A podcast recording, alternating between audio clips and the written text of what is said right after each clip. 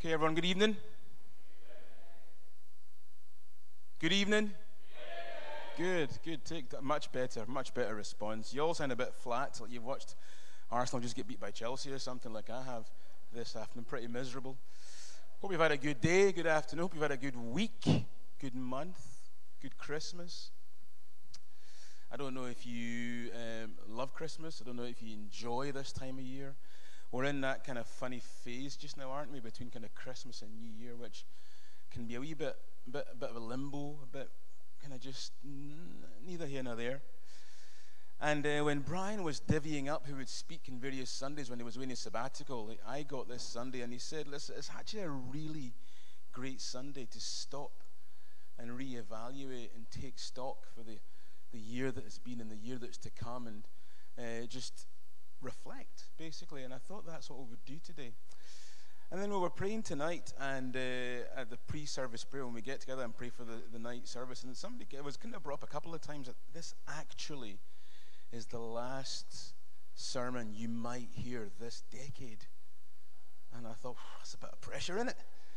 You're not just reflecting on the year that has been and the year that is to come, you're possibly reflecting on the, the decade that has been, the decade that is to come. But think it's a great thing to do. It's an important thing to do. I like December, and um, I, I, I, every December I take time to try and reflect in the year and think about good things, bad things, and then try and think about the next year. And I will often write down a list of, or draw, actually, I'll show you in a minute, draw what I'd love to see God do. I call them BHAGs, an expression I heard somebody say years and years ago. And BHAG stands for big, hairy, audacious goals things that are amazing. And as, as, as the year has gone on, it's, it's become something that's either big, miraculous things, or often just simple things. And I've got a list that's illegible, and I won't read it out so I don't embarrass my wife and my kids or anything like that. But things that I'm praying for God to do in kind of various aspects of my life. And it's fantastic to do that at the, at the start of the year and then review it towards the end of the year. And I've got my list here for 2019. And you can, maybe you can't see it from all the way back, but I've got things that I've ticked and it's a bit like Laura was saying about fasting week when you kind of say, God, will you do this this year? And you can say, and I've got ticks and I've got some dates there of things I prayed for that God did. So, what I hope that we do today is just take time to reflect and think a wee bit about the year that has been and think ahead to the year that might come. And maybe look to what God might be saying to us around that. As I was trying to work out what to talk about around those themes, it kind of came to me a weekend, the last weekend in November on a Saturday, this particular Saturday, my son and I uh, often get together and we read the Bible. We'll go to KFC usually. There are other junk food places, just for the sake of uh, no, no favoritism. KFC, and we'll get the Bible out, and we do what we call BBC Boys Bible Chat. And it's really simple. Get the Bible out, read a chapter, talk about it, pray about it, eat lots of uh, fried chicken, lots of ketchup, and go home. And this particular Sunday, we read 1 Samuel 3. And as we were talking about things that we both found interesting in the chapter, I was sharing how verse 7 really spoke to me. And it talks about Samuel not really knowing God because God hadn't been revealed to him. And I found that really interesting. And we talked about that a wee bit. Then the following day was a Sunday, and we were here again at church, and it was at the back of church for, again, another pre service prayer. And when we do pre service prayer, if you've been, you will know this. We pray a lot and then we take time to listen and hear what God is saying. And it was the very first Sunday of Advent. And as, I, as we were listening, the kind of thing that came to me was how the season of Advent was actually a season of revelation. And the Christmas season was actually really a season of God's revelation, God revealing himself to us in the fullest, truest possible way in Jesus. And that kind of seemed to kind of crystallize in my mind the reality of the fact, or remind me afresh, that God is a God of revelation. God is in the revelation business. And that's what we're going to do tonight, is look at some things in this uh, in, in the book of first, in the chapter sorry first samuel 3 that talk about or show us god revealing himself looking at the three people that we see in this chapter so it's a long chapter if it's up on the screen we're going to dive right in and we'll read right through it so 1 Samuel 3, verse 1. If you haven't got a Bible, it's cool. It should be up, and it is up on the screen. And it says, The boy Samuel ministered before the Lord under Eli. In those days, the word of the Lord was rare. There were not many visions. One night, Eli, whose eyes were becoming so weak that he could barely see, was lying down in his usual place. The lamp of God had not yet gone out, and Samuel was lying down in the temple of the Lord, where the ark of God was. Then the Lord called Samuel. Samuel answered, Here I am. And he ran to Eli and said, Here I am, you called me. But Eli said, I did not call. Go back and lie down. So he went and lay down. Again, the Lord called Samuel. And Samuel got up and he went to Eli and said, Here I am, you called me. My son, Eli said, I did not call. Go back and lie down. And the key verse. Now Samuel did not yet know the Lord. The word of the Lord had not yet been revealed to him. The Lord called Samuel a third time, and Samuel got up, went to Eli, and said, Here I am, you called me. Then Eli realized that the Lord was calling the boy. So Eli told Samuel, Go and lie down. And if he calls you, say, Speak, Lord, for your servant is listening. So Samuel went and lay down in his place. The Lord came and stood there, calling, as at the other times, Samuel, Samuel. And Samuel said, Speak, for your servant is listening. And the Lord said to Samuel, See, I am about to do something in Israel that will make the ears of everyone who hears of it tingle. At that time, I will carry out against Eli everything I spoke against his family from beginning to end. For I told him that I would judge his family forever because of the sin he knew about. His sons made themselves contemptible, and he failed to restrain them. Therefore, I swore to the house of Eli, the guilt of Eli's house will never be atoned for by sacrifice or offering. Samuel lay down until morning and then opened the doors of the house of the Lord. He was afraid to tell Eli the vision. But God called him and said, Samuel, my son. Samuel answered, Here I am. What is it that he said to you? Eli asked. Do not hide it from me. May God deal with you, be it ever so severely, if you hide if you hide from me anything he told you. So Samuel told him everything, hiding nothing from him. Then Eli said, He is God. Let him do what is good in his eyes. The Lord was with Samuel as he grew up, and he let none of his words fall to the ground. And all Israel, from Dan to Beersheba, recognized that Samuel was attested as a prophet of the Lord. The Lord continued to appear at Shiloh, and there he revealed himself to Samuel through his word. And Samuel's word came to all Israel. So the first guy we see in this story is Samuel, who was possibly about 11 years of age at this point. And what we see in this chapter is that Samuel is involved in the fabric of the temple. We read that he sleeps in the temple. In the morning, he's the one who opens the door. He's maybe the temple Janny, if you like. Uh, who'd have been involved in setting up stuff for the services. He'd have been involved in taking stuff down. Um, he would have been involved in the very fabric the business of the temple. The second thing we can see or know about Samuel is that if he was a boy who grew up in that kind of culture, he would have been steeped in the traditions uh, of that culture. He would have known and memorized bits of the Bible as they had it then, the first five books of the Bible, the Torah, known it inside out. He may have memorized some of the older Psalms, like Psalm 90, the Psalm of Moses, for example, or the bits of the Bible that go way back known them, story of Job possibly, known the Bible and bits of it inside out. More than that, we see in this chapter that Samuel actually slept within meters, yards of the ark of God. So Samuel lived pretty much 24 7 close to the very presence of God, the ark of God.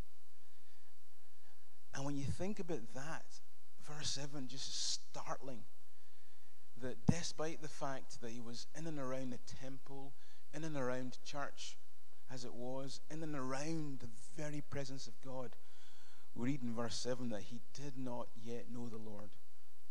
The word Lord had not been revealed to him. And whenever I see this kind of theme in the Bible, Old Testament, New Testament, it always jumps out and gets my attention because what, the, what this verse shows, or what it reminds me, is that it is actually possible to be really involved in church activity, really involved in church stuff, really busy with church life, and yet not really know God, not really be involved with God. And as someone like myself who's involved in leadership here at Rehope, who comes to meetings, who leads stuff, who reads my Bible, it jumps out and gets my attention. And I would say that for any of us here at this church who are involved in leadership, involved in some of the teams, involved in staff, or if you have a life pattern that is very kind of churchy, with a lot of church activity, then this should also get your attention that it is possible to be full of a lot of church and Christian activity and not really be engaged with God.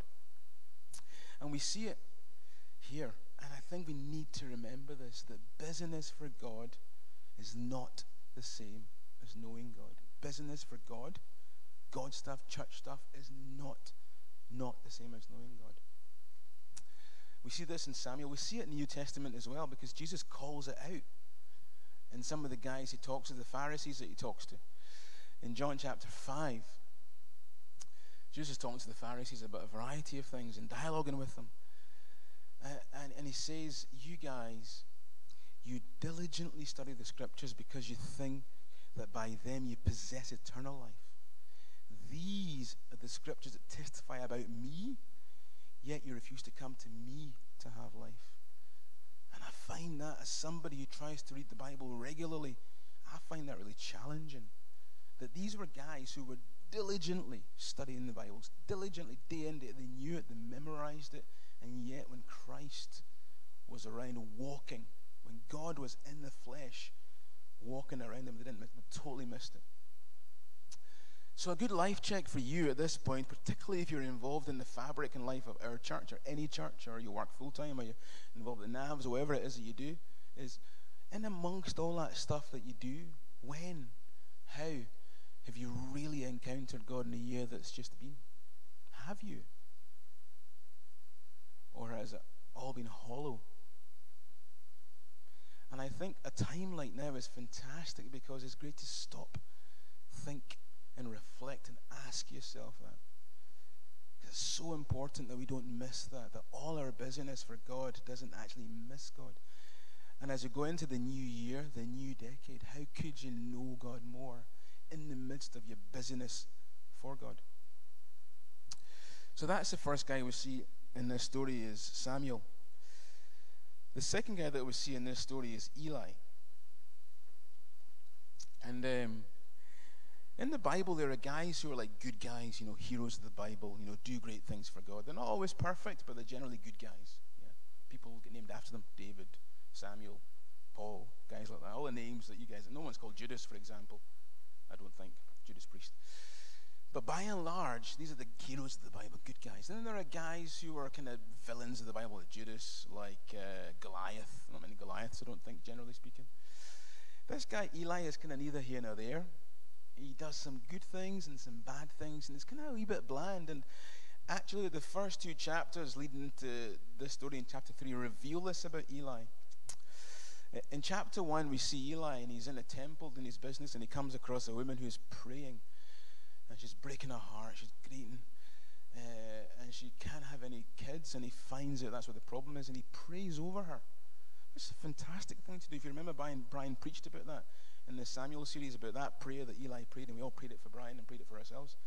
And it's a powerful thing to do, and we see that God answers that prayer. It's fantastic. Brilliant. Good Eli. Chapter 2, not so good. Terrible Eli. Because we see in chapter 2 that Eli's sons, who'd gotten involved in some of the stuff in the temple, were terrible. Uh, they literally were a disgrace to the father. They were getting involved in the sacrifices and things people were bringing to sacrifice to God, they were taking it for themselves, which is ridiculous and dangerous if you really know God. Stupid. Um, they were doing that sort of stuff. But we also read kind of heartbreaking that they were also exploiting people sexually and they were sleeping with girls who were involved uh, in a certain service around the church. And as I was kind of preparing this talk, I kind of feel like God gave me a word around that particular thing, that issue of people being abused or exploited sexually. Because I can imagine that one, two, three people in our church will have had a torrid year because of that. That somebody somewhere has used the power over you to exploit you or taken advantage of you. And I feel like God wants us to kind of stop and just note that. Psalm 56, verse 8, if some pings up, yeah, great. Brian spoke this verse to the church about before he left some point, some point last month. And it's a great picture. It's David in a difficult, difficult, difficult place. Life's tough. And he is breaking his heart and he's praying to God and he says, You yourself have recorded my wanderings. And I love the next line Put my tears in your bottle. Other versions say, Put my tears in your wineskin. And it's this picture of somebody being broken and crying in a dark place, a secret place. And your tears, rather than falling to the ground, are collected by God and put in a bottle. They're precious to Him. So if that's you and you've been a victim of somebody's evil uh, this past year, then you need to know that God sees you in your pain. God knows what you've been through. He sees it. If no one else has seen it, He has seen it. And the second thing we see in this chapter, which is really important, is that God will give you justice. God will give you justice. God will always give you justice. God cannot, cannot abide in justice. God's very nature is that He is a just God and He can't let things go that are unfair. Asking God to be unjust, I was thinking this, asking God to be unjust or unfair would literally be like asking me to turn white. Okay? It's just, just could not ever, ever happen. It's just not my nature my character. And God is like that in the sense, I'm not saying God is black, maybe he is. But the point is that God, God is, God cannot be unjust. He cannot be unjust. He will give you justice. So if you've had a torrid year, please know that. God has seen it. God will give you justice. So back to Eli. So Eli, chapter 1, good. Chapter 2, terrible. Chapter 3, good Eli. Be like Eli in this chapter. Because in verse 8 and verse 9, the third time that God comes to get Eli, uh, sorry, Samuel, it is Eli who realizes penny drops, and it's Eli who says, Maybe that's God. And actually, if that's God, this is what you need to do. Go back, lie down, and say this to respond to God. And Eli does something that's really important, really important, which is he points Samuel towards God. He's the one who connects Samuel to God and sets Samuel on, on, on the path that he goes on. And I think as we kind of stop and reflect, it's important to really appreciate that. I'm going to say something that's theologically iffy in a minute. So wait for it. But before I come to it, there is something about God. There's something about God and how He works, and something about how He's designed it that His primary, primary means of revelation is other people. The primary way that God speaks to people is through people. Yes, sometimes you get angels, you get visions, sometimes you can have dreams, but the primary way that God reveals himself to people is through other people. And the theological iffy thing is that you are maybe God's only plan to reach people around you. That God, God hasn't got a plan B. That's a bit iffy. Bit iffy, you know God's omnipotent. But the point is that you, you're God's primary plan to reach those around you in your sphere of influence. So what I want to do to wake you all up is get you all stand up, stand up, stand up, stand up your feet. Shake it off. Taylor Swift, shake it off, shake it off. So we did the Hear O Israel about 10 minutes ago. We're going to do this reading together. And I think it's important to really own this. If you're a follower of Jesus, I'm going to count you in. Okay? Three, two, one. I am God's main plan for revealing Himself to those around me in 2020. One more time. I am God's main plan for revealing himself to those around me in 2020. Great. You guys are good. Evening service guys are good. Yeah, really important to understand that. Really important to understand that, that you are the ones that God has sent to those around you who don't know Him. A verse that really distills this is Paul. Uh, Paul writing to the Romans in Romans chapter 10.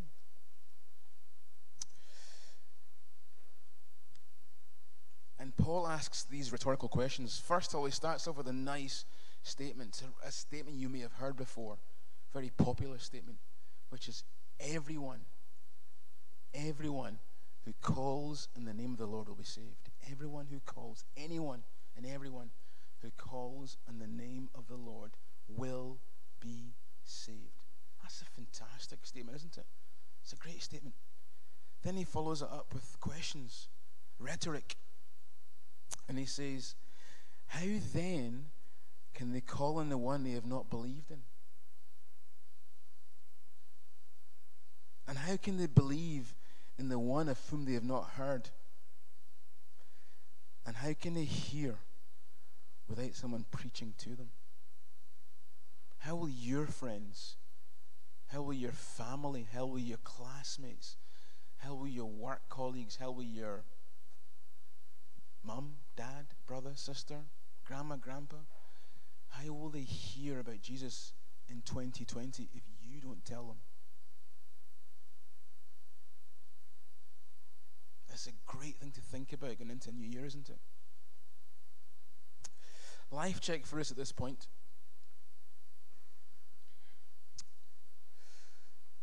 How many people in your sphere of influence did you talk to about Jesus in 2019?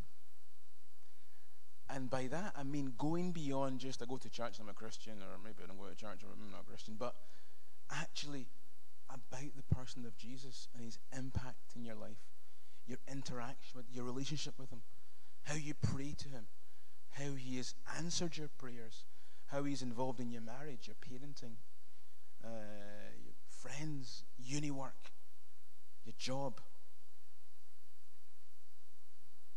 How many people did you tell about Jesus last year, this year? How many people did you tell about Jesus next year? One, two, one a week, one a month, one a day. But as we go into a New Year, it's a great thing to think about, isn't it? Because we, we are the agents that God has left to tell people about Him. Last person in this story is God Himself. And I was saying this this this passage makes me think a lot about kind of God being a God of revelation, God, God who loves to reveal himself. But in the interest of honesty, you have to note how the story starts off.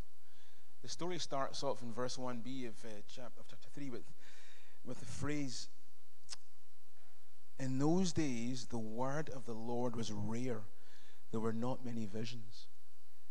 And so, what we see in those days is that God was quiet, God wasn't speaking. And when we look at the Bible, there are two classical situations, two scenarios where God is quiet. The first one is what we see in 1 Samuel here, where there has been a, par- a pattern of disobedience or rebellion or neglect of God's command. And eventually, God goes quiet. Not in a huff, but just a quietness that says, You don't want to hear what I've got to say, so I won't speak to you anymore because you've chosen to reject me. You've rejected me, so I will be quiet. And that's the first kind of scenario we see when God is quiet in the Bible.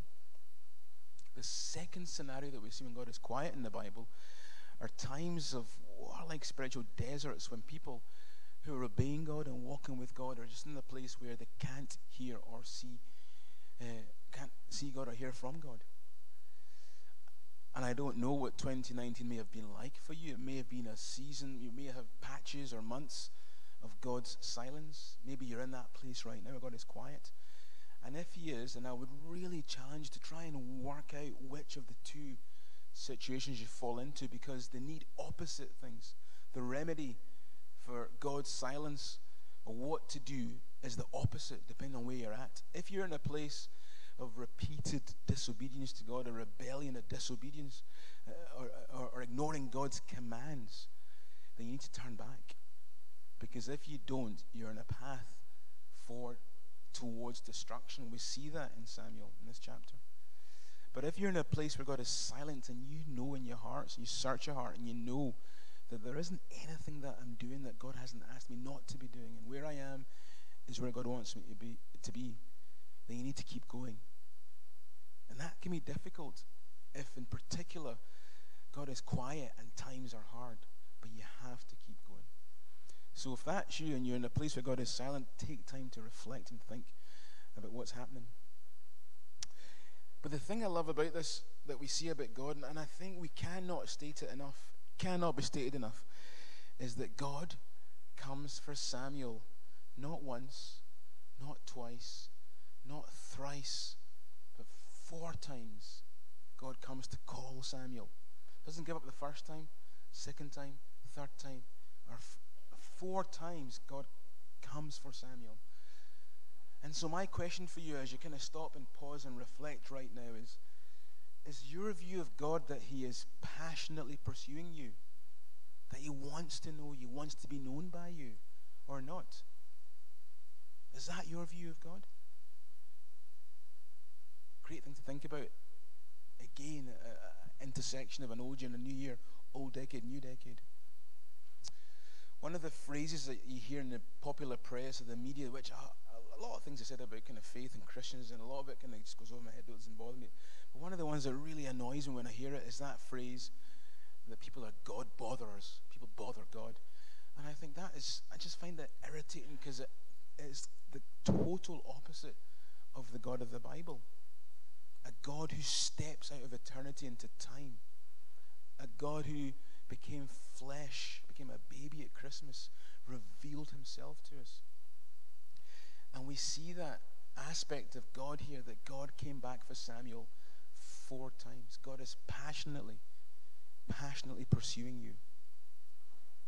A verse that kind of echoes this is in Revelations 3:20. And this is a verse that's often quoted and it's often used to talk about kind of people who don't know Jesus at all coming to know Jesus.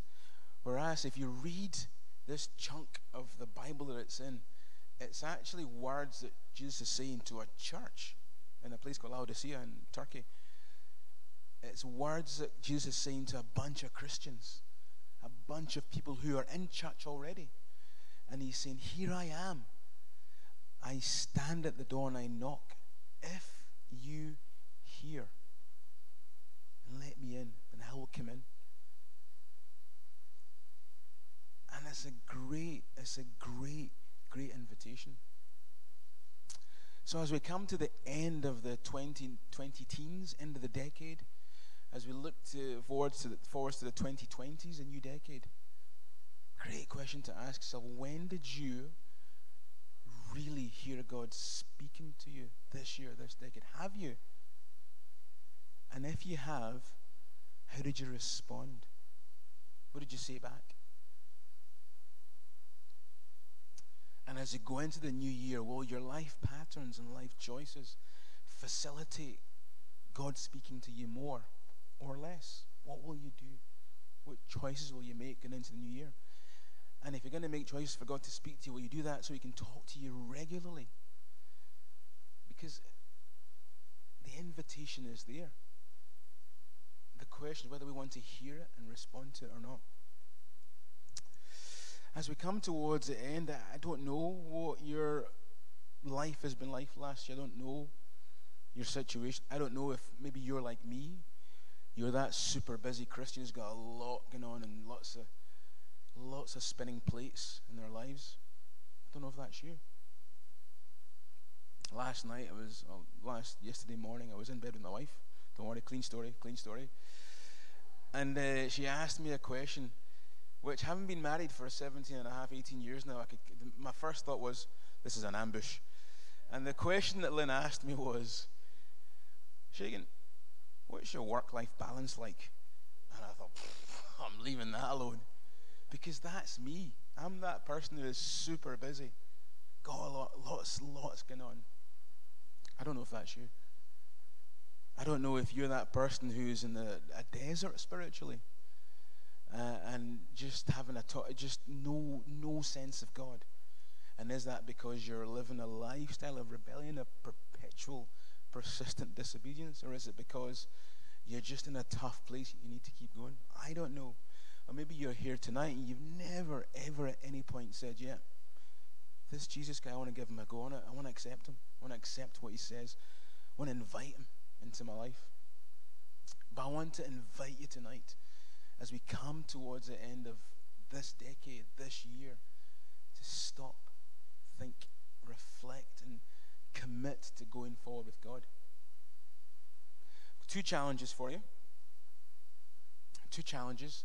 The first one is to take time at some point in the next week or two or three to review some of these questions and have a think about them. Make the half an hour, 45 minutes, 15 minutes to just stop and ask yourself some of these questions, some of these deep questions that I ask myself, and, and uh, they're, they're so important. Try and do it before the fasting week because I think that would then lead you potentially into committing during the fasting week to work through some of this stuff. And as God speaks to you, you can use the fasting week as a launch pad for the next year, for the next decade, possibly, to reset, to refocus, recharge, repent, whatever you need to do to do business with God. I hope you all have a fantastic new year when it comes, a new decade when it comes. And I hope that God does great things in you, around you, through you in 2020.